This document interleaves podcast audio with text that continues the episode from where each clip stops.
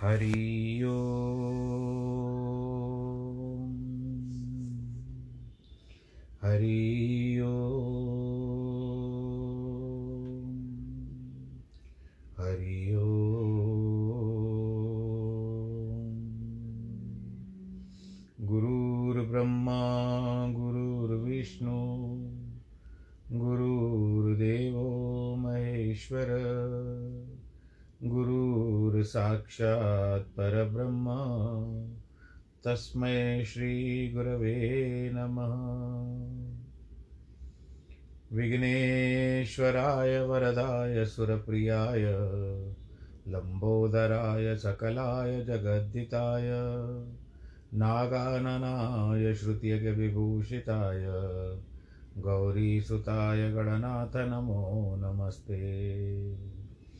नाहं वसामि वैकुंठे योगिनां हृदयेन च मद्भक्तां यत्र गायन्ति तत्र तिष्ठामि नारद।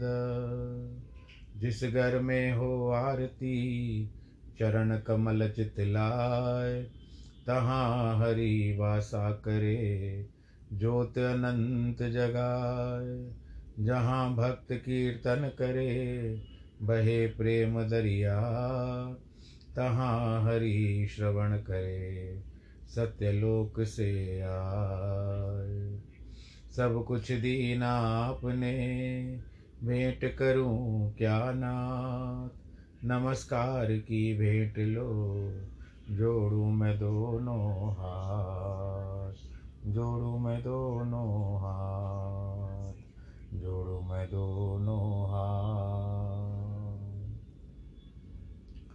शान्ताकारं भुजगशयनं पद्मनाभं सुरेशं विश्वाधारं गगनसदृशं मेघवर्णं शुभांगं लक्ष्मीकान्तं कमलनयनं योगिवृदानगम्यं वन्दे विष्णुं भवभयहरं सर्वलोकैकनाथं। मङ्गलं भगवान् विष्णु मङ्गलं गरुडध्वज मंगलम पुंडरीकाक्ष मंगलायतनोहरि। सर्वमंगलमांगल्ये शिवे सर्वार्थ साधिके शरण्ये त्र्यंबके गौरी नारायणी नमोस्तुते, नारायणी नमोस्तुते, नारायणी नमोस्तुते। ओम नमो भगवते वासुदेवाय, हरि ओम नमो भगवते वासुदेवाय। प्रिय भक्तजनों, कल के प्रसंग में हम अष्टावक्र मुनि के साथ ही चले, ज्ञान थोड़ा बढ़ गया और दो सूत्रों में चला गया, क्योंकि एक सूत्र जो था वो बहुत दीर्घ हो गया, बड़ा हो गया, लंबा हो गया। अब समय कम हो गया तो मैंने एक सूत्र और ले लिया। तो कल सारे समय में हम लोगों ने केवल अष्टावक्र मुनि से ही हम लोगों से का उनका ज्ञान सुना। आज हम केवल विष्णु पुराण पर रहेंगे, यदा कदा ऐसा होता रहेगा। अब हम पिछले गुरुवार के दिन, जो क्योंकि शुक्रवार को मैंने कथा नहीं की थी,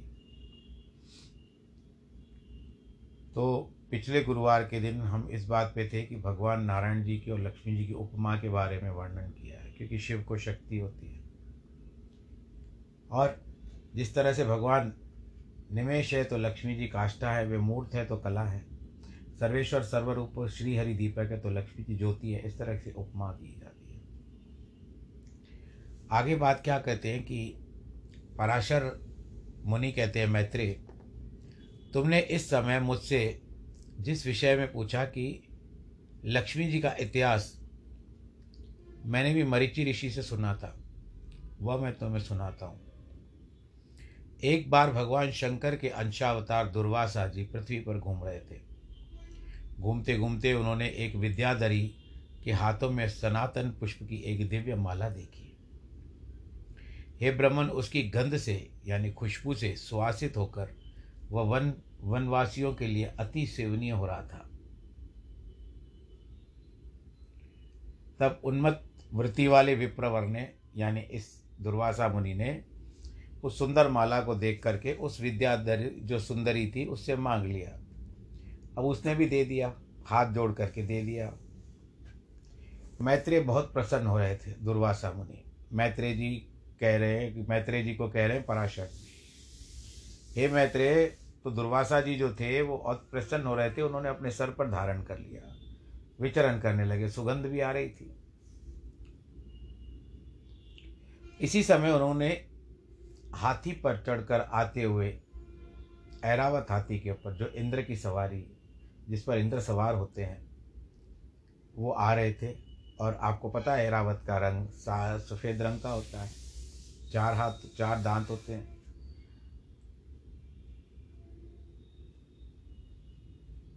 इंद्र को देखा, थोड़े प्रसन्न मुद्रा में भी थे। उन्होंने क्या किया, अब उस माला में जो इतनी सुगंध थी कि उसके समय समक्ष तो भंवरे गुनगुना रहे थे। अपने सर से उतारकर इंद्र के ऊपर फेंक दिया। एक प्रसन्न मुद्रा से एक ऋषि का आशीर्वाद समझ सकता था इंद्र। उस समय ऐसी सुशोभित हुई मानो कैलाश पर्वत के शिखर पर श्री गंगा जी विराजमान हो गई। उस मदोन्मत हाथी ने क्या किया, उसकी गंध से आकर्षित होकर उसे सूंड से सूंघ कर पृथ्वी पर फेंक दिया। हे मैत्रेय, यह देखकर मुनि श्रेष्ठ भगवान दुर्वासा को बहुत क्रोध आ गया।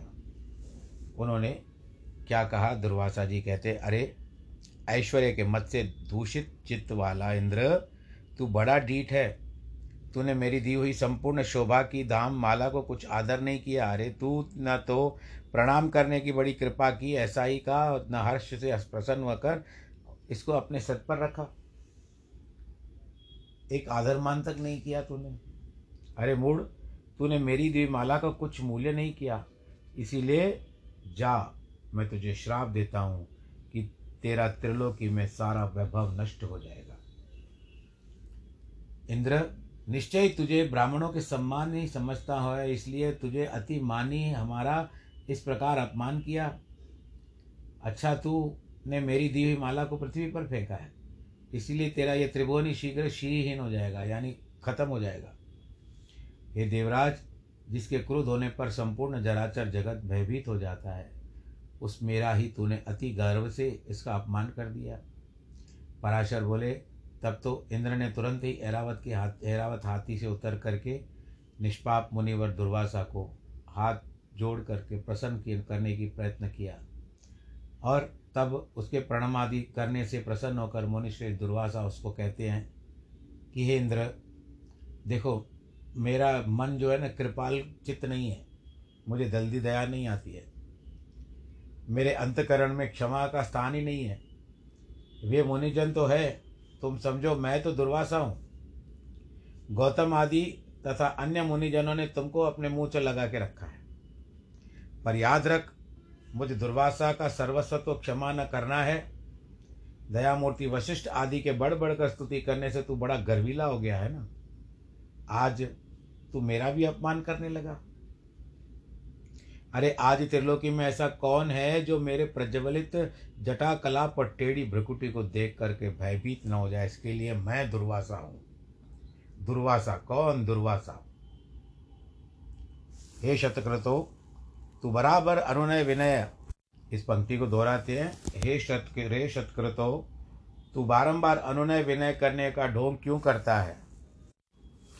तेरे इस कहने सुनने से क्या होगा, मैं क्षमा नहीं कर सकता, जा। ये ब्राह्मण इस प्रकार वे विप्रवर वहाँ से चल दिए। इंद्र भी ऐरावत पर चढ़कर अमरावती को चले गए, जो उनकी पुरी है। स्वर्गपुरी को अमरावती भी कहते हैं। अमरावती क्यों है, क्योंकि वहाँ पर सब अमर रहते हैं, क्योंकि इन्होंने अमृत पी रखा है, तो इनकी मृत्यु नहीं होती है। हे मैत्रेय जी, तभी से इंद्र के सहित तीनों लोग वृक्ष लता आदि के क्षीण होने जाने से श्रीहीन और नष्ट भ्रष्ट होने लगे। यज्ञों का होना बंद हो गया, तपस्वियों ने तप करना छोड़ दिया, लोगों का दान आदि धर्मों से चित्त नहीं रहा। हे द्विजोत्तम, संपूर्ण लोक लोभादि के वशीभूत होकर के सामर्थ्यहीन हो गए। तुच्छ से तुच्छ वस्तुओं के लिए भी ललायत रहने लगे। जहाँ सत्व होता है वहीं लक्ष्मी रहती है, और सत्व भी लक्ष्मी का ही साथी है। श्रीहीनों में भला सत्व कहाँ, और बिना सत्व के गुण कैसे ठहर सकते हैं। बिना गुणों में पुरुष का बल, शौर्य आदि सभी का अभाव हो जाता है, और निर्बल तथा अशक्त पुरुष सभी से अपमानित होता है। अपमानित होने पर प्रतिष्ठित पुरुष की बुद्धि बिगड़ जाती है। इस प्रकार त्रिलोकी के श्रीहीन और सत्व रहित होकर जाने पर दैत्य और दानवों ने देवताओं पर चढ़ाई कर दी। सत्व और वैभव से शून्य होने पर भी दैत्यों ने लोभवश निसत्व और श्रीहीन देवताओं को घोर युद्ध ठान लिया। कमजोर हो गई थी कम ये कमजोर हो गए थे देवता। और वो तो देव आपको पता है कि दैत्य होते हैं, वो बस उनको तो क्या चाहिए, अवसर चाहिए, मौका चाहिए। अंत में दैत्यों द्वारा देवता परास्त हो गए। तब इंद्रादि समस्त देवगण अग्निदेव को आगे कर माँ भाग पितामह श्री ब्रह्मा जी की से शरण में गए। देवताओं से संपूर्ण वृतांत सुनकर ब्रह्मा जी ने उनसे कहा, देवगण तुम दैत्य दलन परा परेश्वर परावरेश्वर भगवान विष्णु की शरण में जाओ। संसार की उत्पत्ति, स्थिति और संहार का वही कारण है, किंतु वास्तव में कारण भी नहीं है। वे तो चराचर के ईश्वर हैं, प्रजापतियों के स्वामी हैं, सर्वव्यापक हैं, अनंत हैं और अजय हैं, तथा जो अजन्मा किंतु कार्य रूप पर परिणित हुए प्रधान और पुरुष के कारण हैं। वे शरणागत वत्सल हैं, वे अवश्य तुम्हारा मंगल करेंगे। पराशर जी कहते हैं मैत्रेय मुनि को, हे मैत्रेय, संपूर्ण देवगणों से इस प्रकार लोक पितामह श्री ब्रह्मा जी भी उनके साथ क्षीर सागर के उत्तरी तट पर आ गए। वहां पहुंचकर पितामह ब्रह्मा जी ने समस्त देवताओं के साथ परावरनाथ श्री विष्णु भगवान की अति मंगल वाक्यों से स्तुति की, जो समस्त अणुओं से भी अणु और पृथ्वी आदि समस्त गुरुओं का भी पदार्थ गुरु भारी है। उस निखिल लोक विश्राम पृथ्वी के आधार स्वरूप अप्रकाश अभेद सर्वस्वरूप सर्वेश्वर अनंत अज और अव्यय नारायण को हम नमस्कार करते हैं। भगवान की इस प्रकार की स्तुति करते गए। भगवान विष्णु हम पर प्रसन्न होने लगे होने चाहिए। शुद्ध स्वरूप होकर के उपचार से परमेश्वर का परम महालक्ष्मी ईश्वरपति अर्थात लक्ष्मीपति कहलाते हैं। समस्त देवदारियों की आत्मा है भगवान जी। इस तरह से जिसको देवगण मुनि शंकर मैं और कोई नहीं जान सकते, वही परमेश्वर श्री विष्णु का परम पद है। जिस अभूतपूर्व देव की ब्रह्मा विष्णु और शिवरूप शक्तियाँ हैं, वही भगवान विष्णु का परम पद है। हे सर्वेश्वर, हे सर्वभूतात्मन, हे सर्वस्वरूप, हे सर्वाधार, हे अच्युत, हे विष्णु, इस हम भक्तों पर प्रसन्न होकर के हमको दर्शन दीजिए। ब्रह्मा जी के उन उद्गारों से सुन करते देवगण भी प्रसन्न प्रणाम करके भगवान जी को प्रार्थना करते हैं कि हमको दर्शन दीजिए। तदनंतर ब्रह्मा और देवताओं के बोलने पर चुकने पर बृहस्पति आदि देव ऋषिगण स्तुति करने लगे कि जो परम स्तवनीय स्तवनीय आद्य यज्ञ पुरुष है, पुरुषों में भी पूर्वजों के भी पूर्व पुरुष है, उनके जगत के रचयिता निर्विशेष परमात्मा को हम नमस्कार करते हैं। हे पराशर, इस प्रकार स्तुति करने के जाने के बाद शंख चक्र गदाधारी भगवान परमेश्वर उनके सम्मुख प्रकट हो गए। बोलो भगवान विष्णु नारायण भगवान की जय। तब उस शंख चक्र गदाधारी उत्कृष्ट तेजो राशि में अपूर्व दिव्य मूर्ति को देखकर पितामह आदि समस्त देवतागण अति विनय पूर्वक प्रणाम करके शोभवश चकित नयन हो उस कमल नयन भगवान की स्तुति करते हैं। देवगण कहते हैं प्रभु आपको नमस्कार है, नमस्कार है। आप निर्विशेष हैं, तथापि आप ही ब्रह्मा हैं, आप ही शंकर हैं, आप ही इंद्र हैं, अग्नि, पवन, वरुण, सूर्य और यमराज। हे देव, वसुगण, मरुदगण, साध्यगण और विश्व देवगण भी आप हैं। आपके सम्मुख यह सब देव समूह है। हे जगत सृष्टा, वह भी आप ही हैं, क्योंकि आप सर्वत्र परिपूर्ण हैं। आप ही यज्ञ हैं, आप ही वशटकार हैं, आप ही ओमकार हैं और प्रजापति है। हे सर्वात्मन, विद्या, वेद और संपूर्ण जगत आप ही का स्वरूप तो है। हे विष्णु, दैत्यों से परास्त हुए हम आतुर होकर आपकी शरण में आए हैं। हे सर्वस्वरूप, आप हम पर प्रसन्न होइए। हे प्रभु, जब तक जीव संपूर्ण पापों को नष्ट करने वाले आपकी शरण में नहीं आता, तब तक उसे दीनता, इच्छा, मोह और दुख आदि रहते हैं। इस प्रकार इसके लिए हम पर प्रसन्न हो जाइए। पराशर जी कहते हैं, विनीत देवताओं के द्वारा इस प्रकार स्तुति किए जाने पर विश्वकर्ता भगवान हरि प्रसन्न होकर बोले, हे देवगण, मैं तुम्हारे तेज को फिर बढ़ाऊंगा। तुम इस समय मैं मैं जो कुछ कहता हूँ वह करो। तुम दैत्यों के साथ संपूर्ण औषधियाँ लाकर अमृत के लिए क्षीर सागर में डालो। मंदराचल मथानी के तथा वासु की नाक के नेति बनाकर उसके दैत्य और दानवों सहित मेरी सहायता से मत कर अमृत निकालो। तुम लोग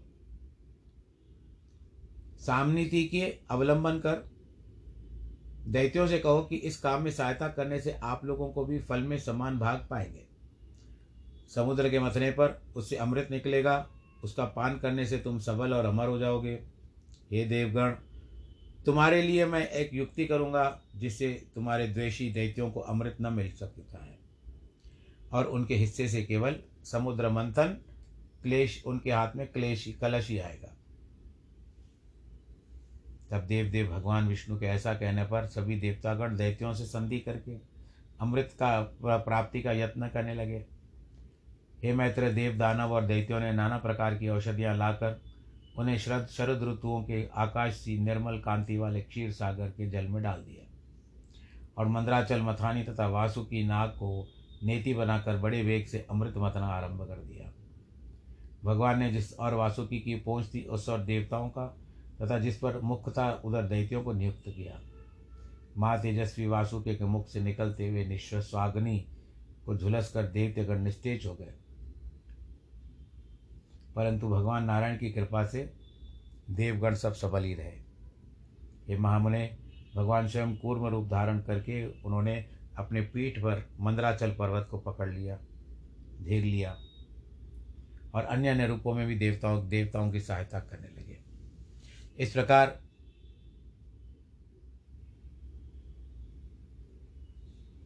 सारी बातें भगवान नारायण ने अपने जिम्मेदारी पे ले ली थी।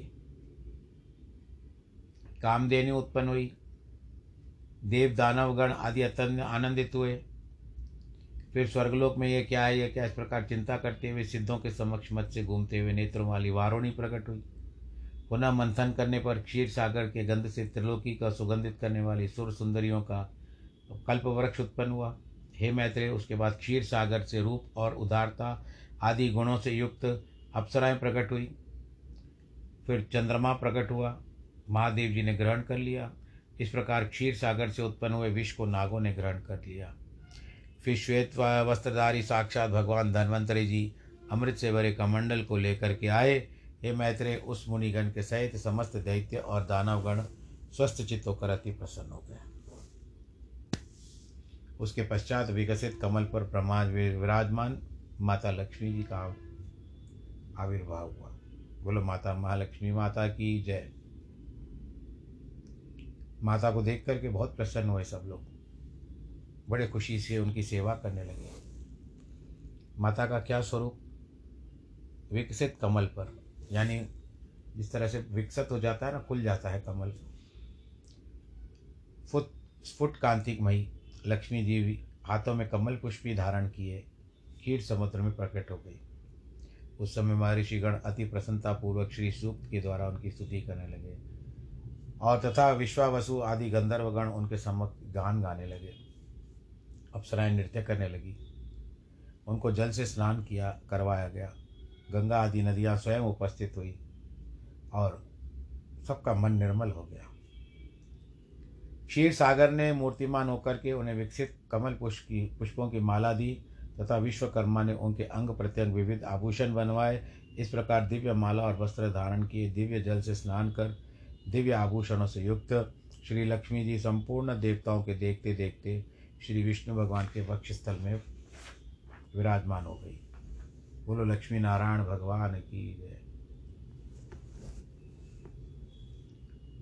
श्रीहरि के वक्षस्थलों में विराज लक्ष्मी जी का दर्शन कर देवताओं को अकस्मात अत्यंत प्रसन्नता हुई। महाभाग लक्ष्मी जी से परित्यक्त होकर भगवान विष्णु के विरोधी विप्रचीति, ये विप्रचीति पता है आपको, नवग्रह है ना, नवग्रहों में एक जो राहु आता है वो राहु के पिता है।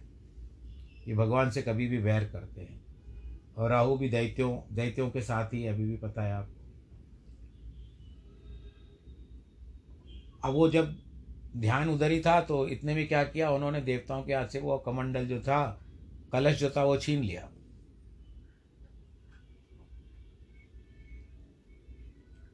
स्त्री मोहिनी तब भगवान जी ने उनको जाकर के आपस में लड़ने लगे। भगवान ने, विष्णु ने क्या किया, मोहिनी रूप धारण किया और तब क्या किया, और धीरे धीरे से सारा प्रेम जो अमृत था, चालाकी से भगवान जी ने बड़े प्रेम से और आनंद के साथ भी देवताओं को पिला दिया।